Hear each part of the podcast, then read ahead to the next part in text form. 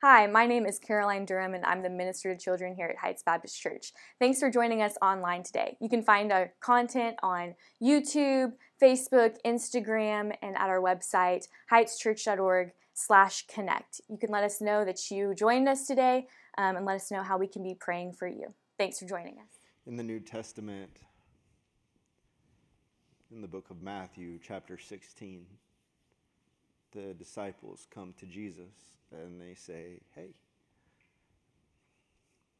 people are talking about you. They're calling you a prophet. They're calling you a, a good teacher. And Jesus responded with a question and basically said, It doesn't matter what they say that I am. Who do you say that I am? A question that we've answered in our culture over and over again. It's a question that many of you have wrestled with over the course of the, the years. Who do you say that I am? Christ asks of us. You see, there have been, there's been no other public figure that has been scrutinized as much as Jesus there has been no other figure in history that has had as many things written about him, defining his character, his quality, what he did, what he didn't do, than Jesus. In our culture today, he can be seen kind of as a generic brand, a logo, a, a, a little Jesus that fits inside our pocket. He's been fictionalized by the last temptation of Christ, humanized by the passion of the Christ, satirized by South Park and Monty Python.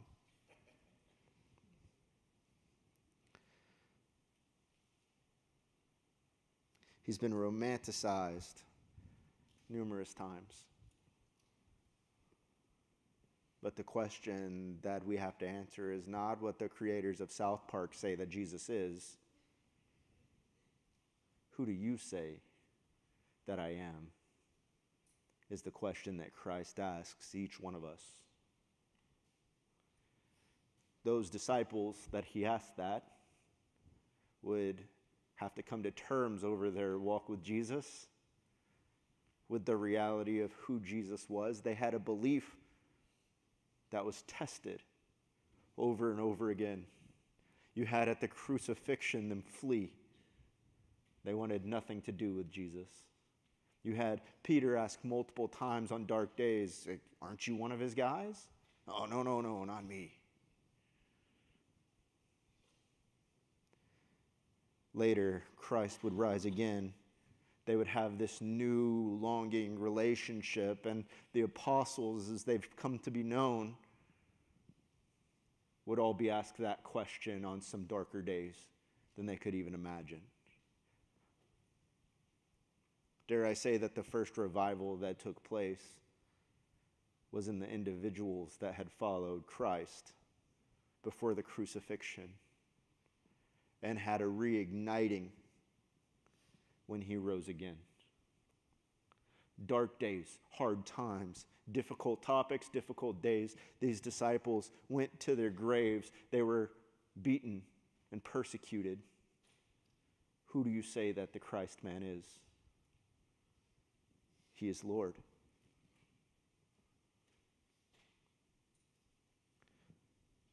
Who do you say that I am? Matthew 16, 15.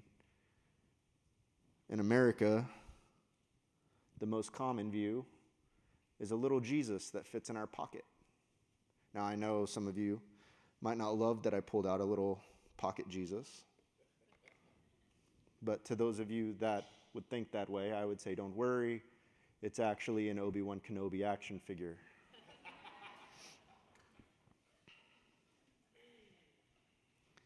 but the way that we handle our pocket Jesus is something like this God, I need you today. I just bought a lottery ticket. This is my number. I need your help. God, I am about to face an opponent in my game and I'm worried about the outcome. God, please allow me to be victorious. God, I'm going through hard times. My truck has more lights than my Christmas tree on it. That's not a good thing. It blinks at you. Pocket Jesus, please provide the means for my lights to go off. We pull him out of our pocket in times that we need him, and then day to day grind, as we're going on our way, as we're at work, he goes right back into our pocket. But then we realize that life gets heavy. Back out he comes.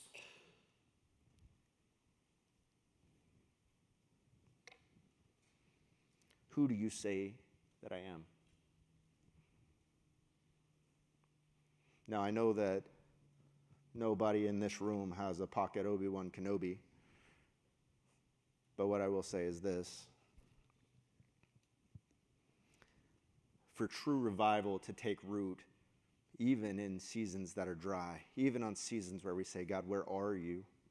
Even on days that seem grim and heavy. We have a God that is big enough to sympathize with us we have a God that is able to come and help us. One of the pictures I love in the Bible is in the book of Daniel. You have three young men that are faced with this opportunity to give in to the culture, to literally bow in idol worship. They said, No, we're not going to do that. And the king said, Excuse me, if you don't submit to the culture demands, there will be consequences. No, king, no. What if I make a fire that's so hot that you'll be dead before you even get into the fire? Bring it. Do it, God. You are big. God is bigger than this statue. God is bigger than your culture. God is bigger than your demands. No, thank you. I will not bow. In Daniel, you have this picture three men that said, You know what? My God is big enough to pull me out of the fire on my darkest day, on my hardest day. But even if he doesn't, he's still God.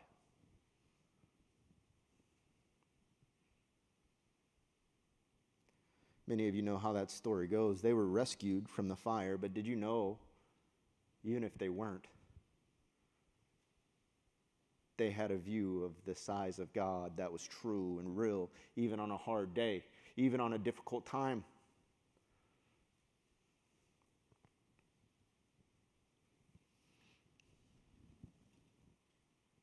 I think of it sometimes as Columbus finding the wrong place. Landed in a, in a place that he thought was something completely different. Called the people he found there Indians. Thought that he had found a place that had already been discovered, charted, mapped out. Sometimes the way that we view our God, the way that we view Jesus, as if we can figure him out. Ephesians says that he is the unsearchable God. That means he's bigger than you can wrap your mind around. One of the things I love the most is when revival strikes up in a church, when it strikes up in an individual, it always comes with a realization that God is bigger than I thought he was yesterday. Do you want revival to take hold in your life? You have to begin at the point of saying, My God is bigger. He's bigger than the hard time. He's bigger than the difficult moment. Revival can spring up in individuals. It leads to moments that leads to a mission.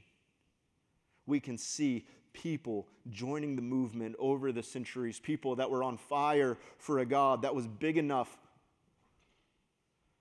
to cover hard days, bad times, and difficult seasons.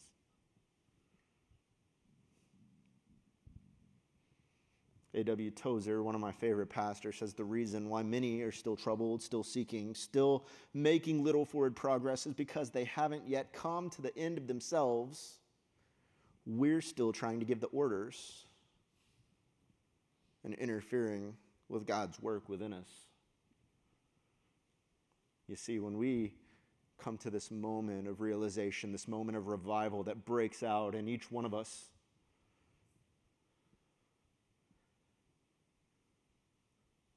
we come to a realization that this is a God that's bigger than me. I'm a terrible captain of my own life. I'm a terrible king.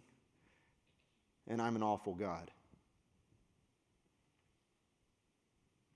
But God is good at all of those. We see a revival. It's one of my favorites in the book of Isaiah. In Isaiah chapter 6, many of you have probably read this if you've been in church. If your Bible looks anything like mine, you have multiple markings and multiple times that you've gone through this. But it says this In the year that King Uzziah died, I saw the Lord sitting on the throne, high and lifted up, and the train of his robe filled the temple. Above him stood the seraphim. Each had six wings, and two uh, co- he covered his face, with two he covered his feet, and with two he flew. And one called to another and said, Holy, holy, holy is the Lord of hosts. The whole earth is full of his glory. And the foundations of the threshold shook at the voice of him who called, and the house was filled with smoke. Isaiah had this moment, this realization that, hey, for a life that digs deeper, a life of revival, a, a, new occurrence that happens in his life, he has to have a bigger view of God than he did before. This was somebody that already knew Yahweh. He already knew who God was. He had already seen temple worship. He had already experienced all of the things that our church had to offer. He'd sat through worship services, he knew the prayers. He could have passed the theology test, I guarantee it.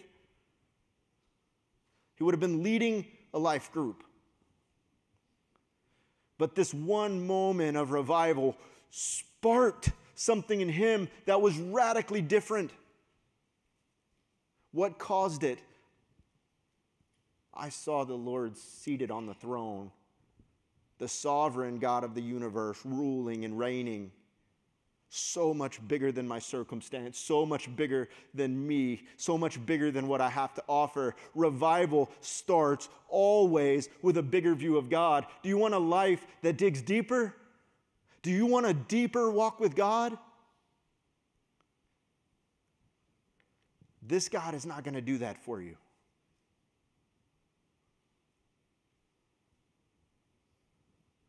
But this God is.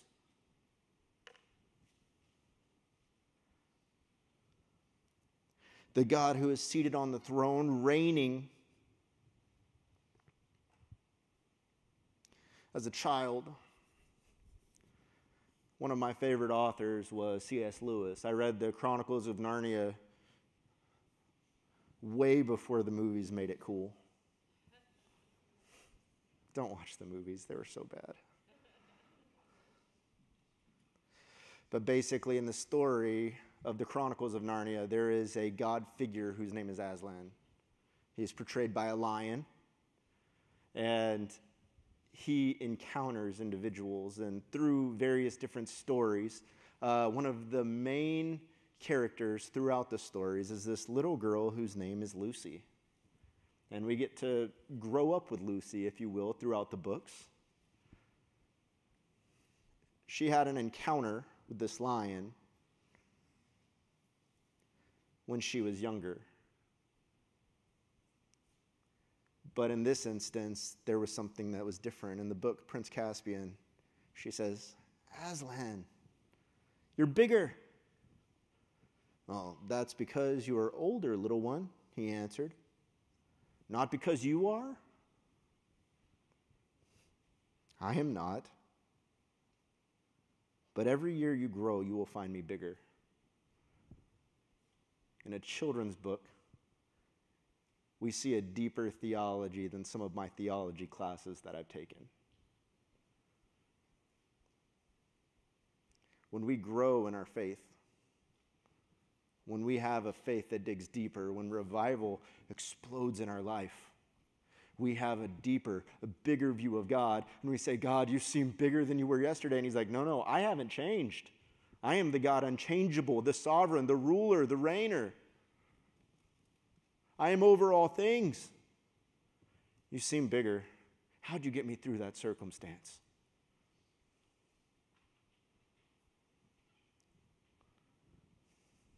Paul puts it another way in the book of Colossians. Uh, you've probably heard this as well. We get a picture of who Christ is. It says that he is the image of the invisible God. You've heard this before? One of my favorite verses in that section of verses is verse 18. And it says this He is the head of the body, the church. He is the beginning, the firstborn from the dead, that in everything he might be preeminent. Now, I could see lights going off all over the room. Preeminent is not a word we use very often, is it? It means he's our goal. Do you ever set goals for work, for school? He's what we're striving for. He's the top of the shelf, the top of the chain.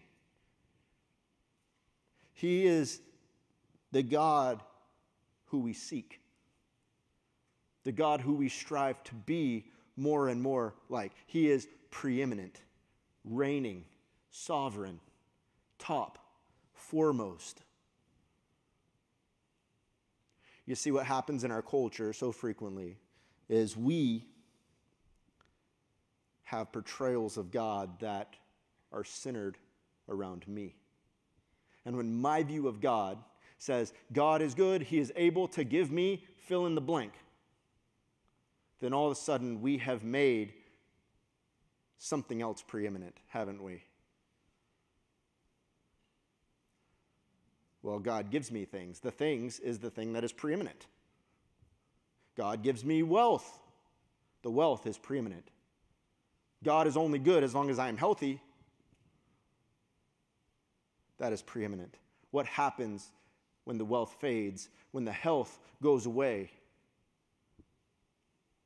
Your God crumbles.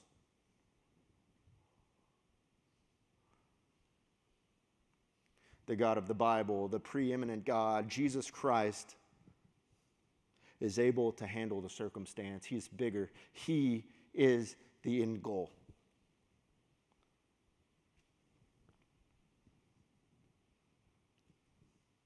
preeminent. Revival starts with a big view of God where He is preeminent, the top, the goal.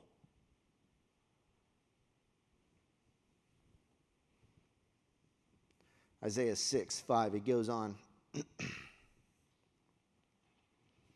he encountered this God and he says, Woe is me. I am lost I am a man of unclean lips, and I dwell in the midst of a people of unclean lips. For my eyes have seen the King, Yahweh of hosts. He says, I have seen God that is big enough and powerful enough, and it caused a recognition in his own life not to say, Woe is the people, woe are those, woe are them, woe is the church. He says, Woe is me. I am broken. I am sinful, and the weight of my sin is crushing me. Woe is me. I'm unclean. You see, when revival takes hold, not only do we have to have a bigger view of God, we have to have a weightier view of our sin. I can't sit here and look at your sin and have a weightier view of your sin. It's mine. Why do I need salvation? Why do I need atonement? Why do I need help? Why are there bad days? Why are there hard times? I need something bigger. My God is bigger. My God is bigger. He is the God that gives salvation. Isaiah 6 6. The, then one of the seraphim flew to me, having in his hand a burning coal that he had taken with tongs from the altar. And he touched my mouth and said, Behold, this has touched your lips. Your guilt is taken away. And check this one of my favorite lines in all of the Bible. And your sin has what? Been atoned for. Covered.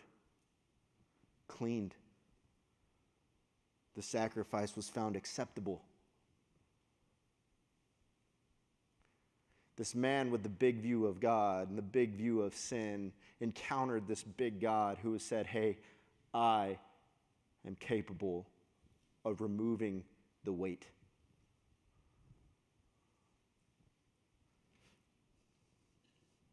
Does your God do that?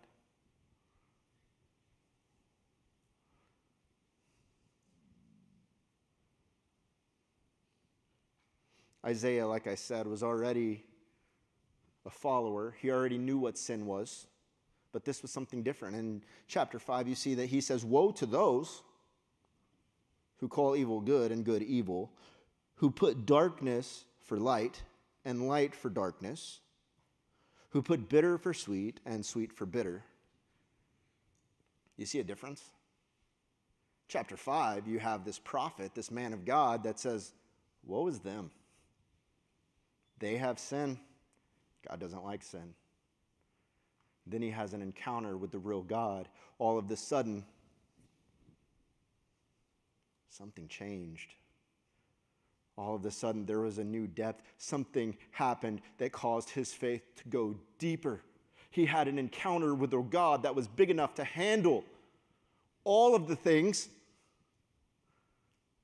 And he said, Woe is me. Woe is them? No. Woe is me. I, mine. I am a man of unclean lips. It's my sin. Revival always starts with the individual that has a view of God that is big enough and also has a view of his own sin that is weighty, heavy, crushing. You see, salvation is when God comes and removes the stain, removes the guilt, takes away that weight of sin. But we still have it, don't we? I've been a Christian for many years, and I'm telling you right now, I still sin. And if you don't, you figured out the formula, share it with me. You should be preaching today.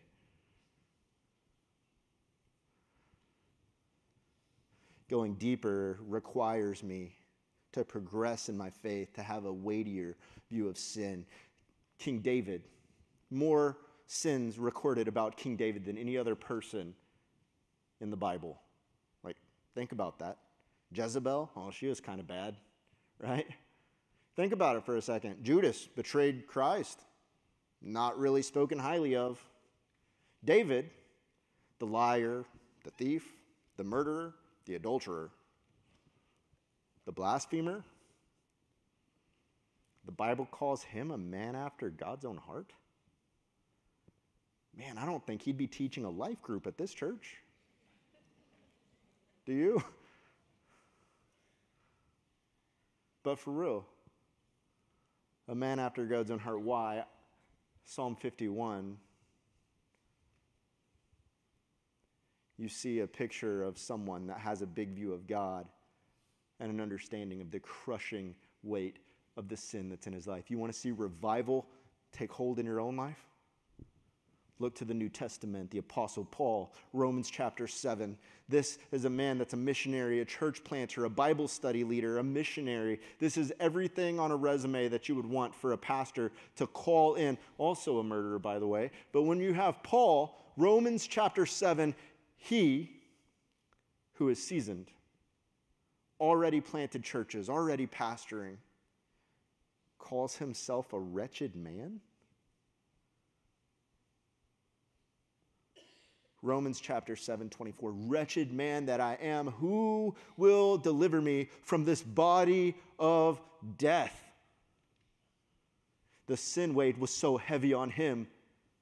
He says, Thanks be to God through Jesus Christ our Lord. He had a big view of God and a weighty view of his sin. Are you detecting a pattern? You see, in dry seasons of our life, when we want to go deeper, when we say, God, where are you? we have the opportunity. Maybe it is not God that is distant, but maybe it is us. Maybe we're spending too much time praying to the wrong God.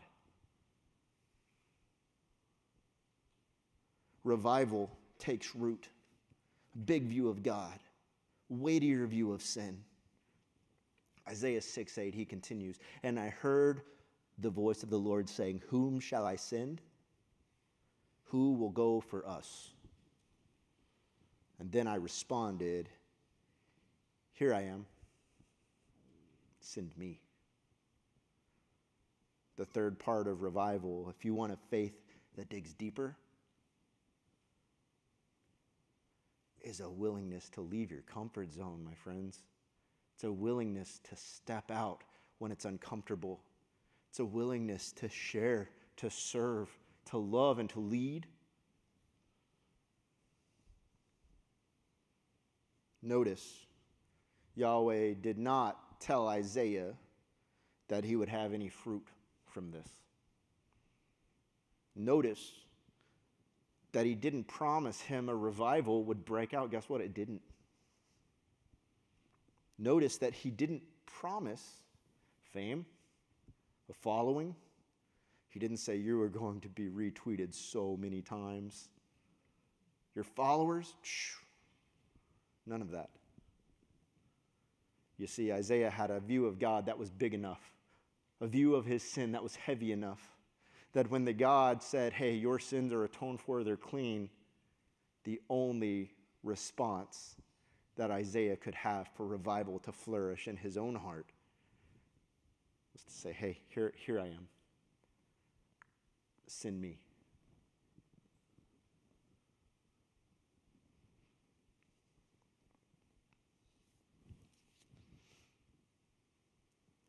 I think of this picture of an orphan. who was abandoned. Her mom and dad didn't want her. She was making it through life, going to soup kitchens and bouncing around the system. But one day there was a good billionaire, if you can believe such a thing,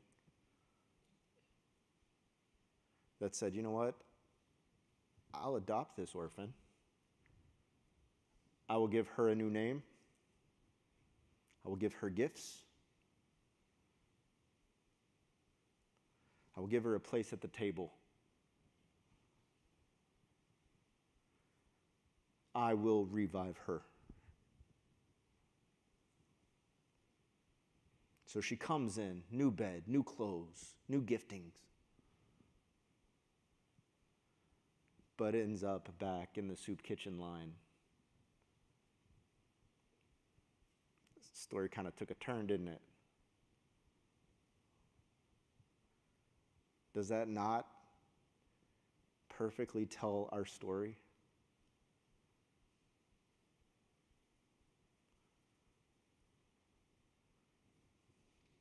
I was an orphan lost at the fall. Does that not perfectly tell the story of a God that came in and said, Hey, Jonathan, the orphan, I'm going to give you a new name, a new identity. I'm going to give you giftings. I'm going to change your trajectory. How heavy is sin that even in that we choose to go on sinning? the things that satisfied us before. We want to go back to that. Do you want revival to take root? Turn from your sin. Have a view of God that's big enough. Have a bigger view of God. And when prompted, say, Here I am. You see, this is a picture of not only revival in the hearts of us that are already saved, this message is for everybody. Every single person in this room is in desperate need of revival. But it's also for somebody that does not have a relationship with Christ. You see, you are living a sinful life. The Bible says all have sinned and fallen short of the glory of God. The Bible says that sin, which we all have, separates us from God. And that God so loved the world that he gave his Son, that whoever believes in him would not perish but have eternal life, giving us a new name and a new identity. To those of you in this room that are believers, it's my prayer that revival would not start in this church. It's my prayer that revival would start in you and in me. Pray that revival would take root in your life. And to those of you that maybe you're not in the family at this point, maybe you have not been saved, maybe you don't have a relationship with Christ, He wants that. He's calling you to that. And it's my prayer today that everybody would have business with God, some for revival and some for salvation. If you would pray with me.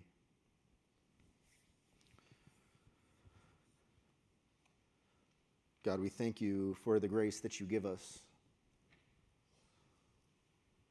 Your word teaches that you give grace upon grace. God, for those in this room that are believers, I pray the words of Pastor Leonard Ravenhill don't let anything die in me that should live, and don't let anything live in me that needs to die. And for those of us in this room that don't have a relationship, God, I pray that you would burden them, that you would call them.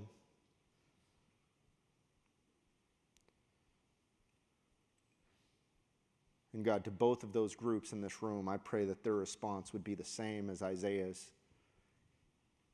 Here I am.